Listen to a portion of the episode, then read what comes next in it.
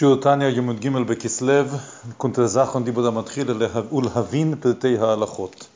קונטרזכרון הזה מתחיל עם ו' ולהבין. הוא המשך במידה מסוימת של הקונטרזכרון האחרון שלמדנו, ולמדנו בתוך הדברים את העניין של בירור הניצוצות הקדושה שבגשמיות על ידי המצוות, מצוות גשמיות דווקא, מצוות מעשיות דווקא. בתוך כדי הדברים למדנו, בשיעור של ט' בכסלו, למדנו שגם על ידי הלימוד, עיון בהלכות, זה מעורר לשם ס"ג וזה עושה את הבירור גם כן. ואז האדמו"ר הזה כן אמר משפט כזה, שכל הנ"ל הוא במצוות עשה. במצוות עשה, יש, בלימוד של מצוות עשה יש גם את המימד של בירורים של הניצוצות. אבל לא בלימוד פרטי הלכות איסורי לא תעשה לכאורה, ובפרט בדלושכיחי כלל כמו פרטי הלכות פיגול וחיי הגבנה. אז סיימנו את השיעור של ט' בכסלו, שאותם ההלכות של לא תעשה, בלא תעשה לכאורה זה מה שצריכים להימנע, אין פה את העניין של הבירור. אם זה משהו שאדם נתקל איתו והוא מתאפק ולא עושה את המצוות לא תעשה, מעלה עליו כתוב כאילו עשה. אבל מה עם אותם המצוות לא תעשה שלא מצויים, דברים שלא מצויים, הלכות פיגול וחיי גבנה, אז לכאורה הלימוד של ההלכות האלו, לא, אין שם מימד של, של בירור הניצוצות. אבל היה מעניין שהדמות הזה כן אמר את המילה לכאורה. ובהמשך של הדברים, אדמון הזה כן באמת דיבר על הלימוד מבחינת המשכת האלוקות, ולא דיבר על העניין של הלימוד לא תעשה בנושא של עבודת הבירורים.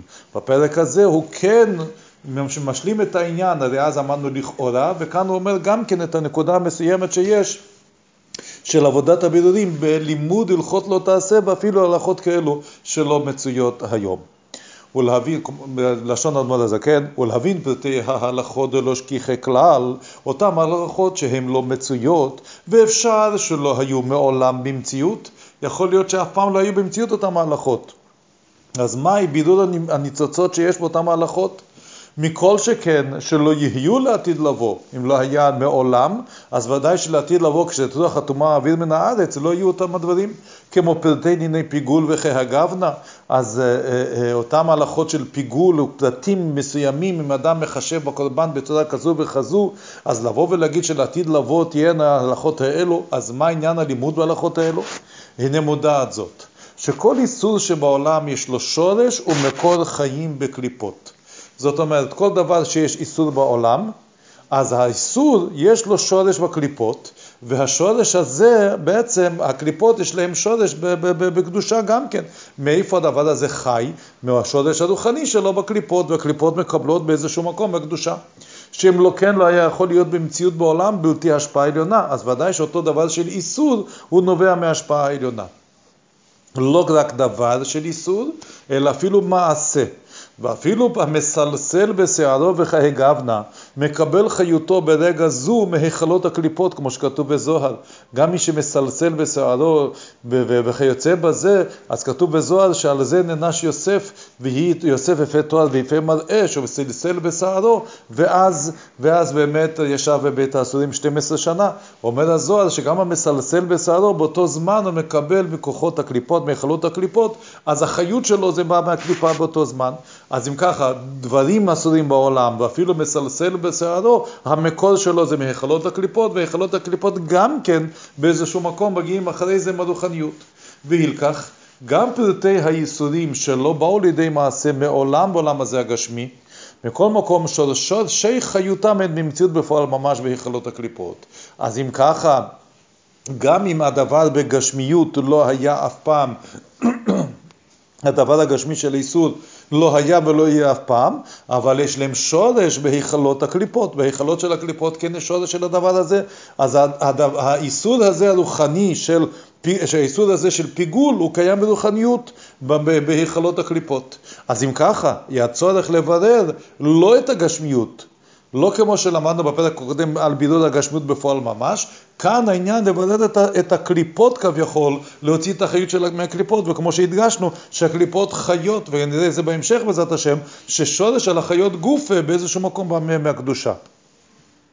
וגם בפרטים שיוכל להיות שלא היו ולא יהיו לעולם במציאות, כגון טעות ושגגות, שטעה וקרא לתשיעי עשירי כולי וחיי גבנה, זה לא שייך במזיד להיות קליפה שונה על זה. אומר אדמו"ר הזקן, אותם הדברים שלא יכול להיות שהיו בבחינת מזיד אף פעם. כמו לדוגמה, במעשר בהמה אדם צריך לקרוא, ראשון, שני ושלישי על הבהמות, שעשירי יהיה קודש. אז יש כל מיני פרטים של טעויות שאדם קרא לתשיעי, במקום תשיעי הוא קרא לו עשירי מה הדין וכיוצא בזה. אז אומר אדמו"ר הזקן, לכאורה, את זה אין לו שורש בקליפות. ויוכל, וזה לא שייך במזיד להיות קליפה שורה על זה, הרי זה טעות, שאדם לא עשה במזיד אלא בטעות. אז אם זה טעות, אם זה שוגג, לכאורה אין לזה בקליפות את השורש הזה. אמרנו שלאיסורים יש שורש בקליפות, אז כל איסור ששייך לעשות אותו במזיד, כמובן שיש לו שורש בקליפה, אבל איסור כזה שהוא לא שייך במזיד, אלא כל המעשה שלו זה רק בטעות ובשוגג, כמו הטעויות של מעשה בהמה, לכאורה אין לו שורש בקליפות. מוסיף אדמות הזקן, ויוכל להיות בחיי גבנה אינו במציאות בהיכלות הקליפות, מכיוון שלא שייך מזיד, אז יכול להיות שאינו במציאות. אבל האדמו"ר הזה כן אמר את המשפט, או את המילה, ויוכל להיות. יוכל להיות שאין לו במציאות בקליפות. יש פה סוגריים, הגהה של אדמו"ר הצמח צדק, גם אדמו"ר הבעל הצמח צדק, זיכרונו לברכה נשמותו עדן. נראה לומר, מה שכתוב ויוכל להיות, מה שאדמו"ר הזה כן אומר שיכול להיות, עלמא דלא בדיד עלי, זאת אומרת שלא בטוח לאדמו"ר הזקן שזה, הפשט. היינו, משום שהשגגות באות מנוגה. אם כן, יש לומר, די יש להם שורש בהיכלות דנוגה. היות שמדובר, מקודם אמרנו שמכיוון שזה שוגג, אז אין לו שורש, אין לו מזיד, אין לו שורש בקליפות. למה אדמות הזקן אמר יכול להיות? מכיוון שיכול להיות שיש להם שורש, מכיוון שזה שוגג קליפת נוגה, אז גם נוגה זה קליפות, אז ממילא יש להם שורש בהיכלות דנוגה. מכל מקום. על כל פנים ישנו במציאות להבדיל בחוכמה עילאה. גם אם נאמר של אותם הדברים ששוגג אינם במציאות בקליפות, אבל יש להם במציאות בחוכמה עילאה כן, שנתפשטה בפרט הזה למשה רבינו עליו השלום בסיני.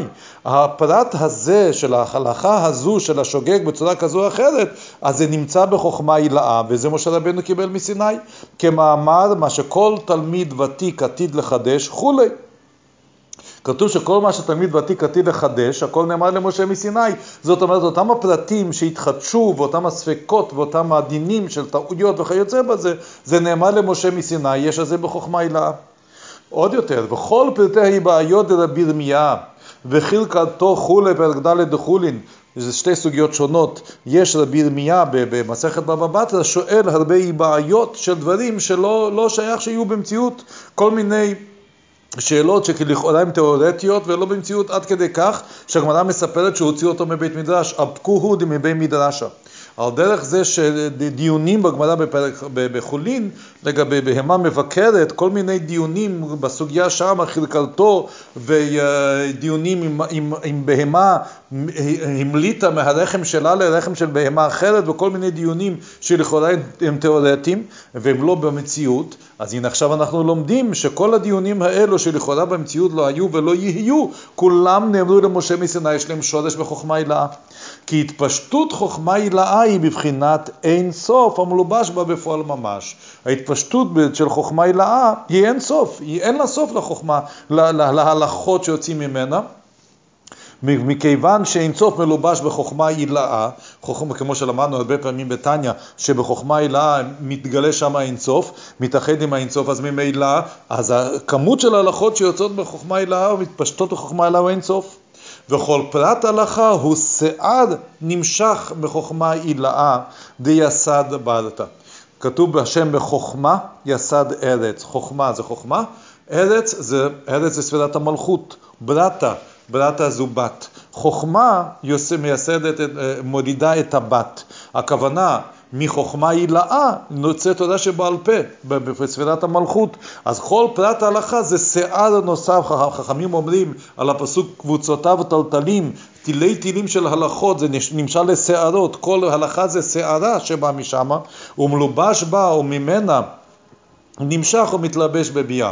אז חוכמה יסד ברתא, ומלובש בה, חוכמה הילאה מלובשת בברתא במסעדת המלכות, וממנה, מהדרגה הזו, נמשך ומתלבש בביאה. אוקיי, אז אם ככה, מהכל יש שורש בחוכמה הילאה, ומכאן עד ההתלבשות בספירת המלכות והתלבשות בעולמות ביאה.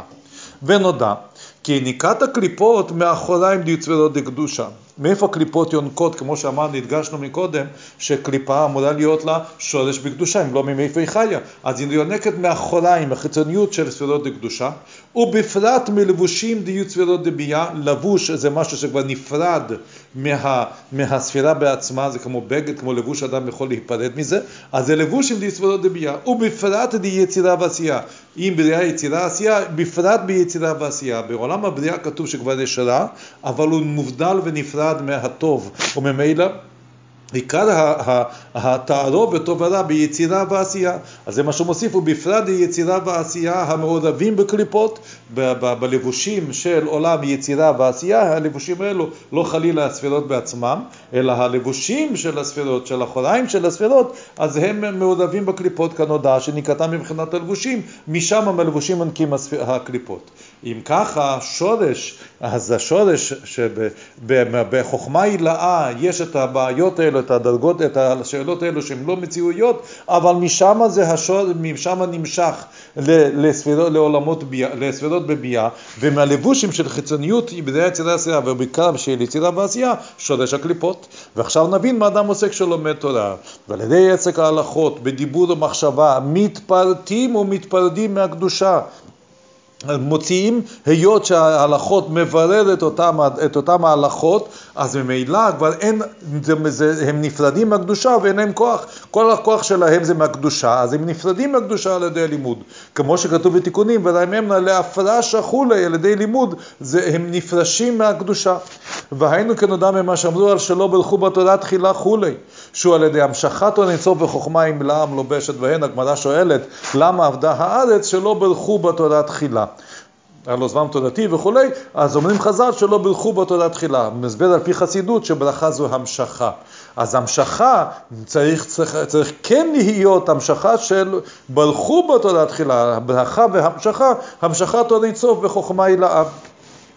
ואז כשיש המשכת עוד אינסוף, זאת אומרת על ידי שאדם לומד אז הוא ממשיך עוד אינסוף בחוכמה, ובחוכמה יתבדד הוא בעוד אינסוף שבא. אז על ידי החוכמה, כתוב בזוהר שהחוכמה עושה את כוח עבודת הבירורים, מכוח האינסוף שבה. כשאדם לומד תורה הוא ממשיך המשכת עוד אינסוף בחוכמה, ואז על ידי זה יש את עבודת הבירורים, ואז הקליפות לא יכולות לקבל כוח מהקדושה. והמשכה זו נעשה על ידי דיוקן העליון של האדם, העוסק גם כן בהלכות אלו למעלה, בשורשו, בנוקבה דזו דביה. כשאדם לומד למטה, יש את הדיוקן העליון, שורש הנשמה למעלה, בנוקבה דזו דביה, בספירת המלכות של, של ספירת הביה, של, של, של עולמות ביה, אז גם הדיוקן העליון עוסק בזה. זאת אומרת, פה למטה הוא לא עוסק במשהו גשמי, כמו שראינו, שזה דברים שלא באים במציאות בכלל. אבל היות שדיוקן העליון של האדם עוסק באותן ההלכות, אז דיוקן העליון עושה את, את, את ההמשכה הזו של עוד אינסוף וחוכמה, ועל ידי זה את בידוד של אותן ההלכות, וממילא כבר מוציא את הכוח של הקליפות. ובזה יובן חיוב כל נרן להשלים כל התרי"ג במחשבה, דיבור ומעשה. כל אדם צריך, כל נפש, רוח ונשמה, כל ה-613 מצוות, גם במחשבה, גם דיבור ומעשה, שהן פרטי ההלכות, וצריכות לבוא בגלגול להשלים התורה בפרדס. גם בשביל לימוד התורה צריך בפשט רמז שצריכות לבוא בגלגול. למה כל זאת? כדי לברר כל הבירורים הנוגעות להם מכל הרפח שהיא קומת אדם שלמה. יש קומת אדם שלמה שבנוי מרפח ניצוצות, הוא צריך לברר את כל קומת אדם שלמה, וממילא כדי לברר את זה, הוא צריך את התרי"ג מצוות, תרי"ג בחינות כלליות ופרטיות. כנראה שהמושג הזה פרטיות בא להגיד גם כן פרטי ההלכות. זה בבירור של היום, לימוד תורה היום, שגם בהלכות שלא מצויות כדי לעשות את הבירורים, אמנם לא בגשמיות, אבל בירורים בקליפות, לבדל את הקליפות כמו שלמדנו באריכות. אבל לעתיד לבוא, כשיושלם הבירור, יהיה עסק התורה בבחינת עשה טוב לבד, לא בבחינת בירור הרע, לבדל את הניצוצות מהקליפות ולהוציא את ה... להחליש את הקליפות, אלא בבחינת עשה טוב, להוסיף לקדושה. להעלות הנרן מעלה מעלה עד אין סוף.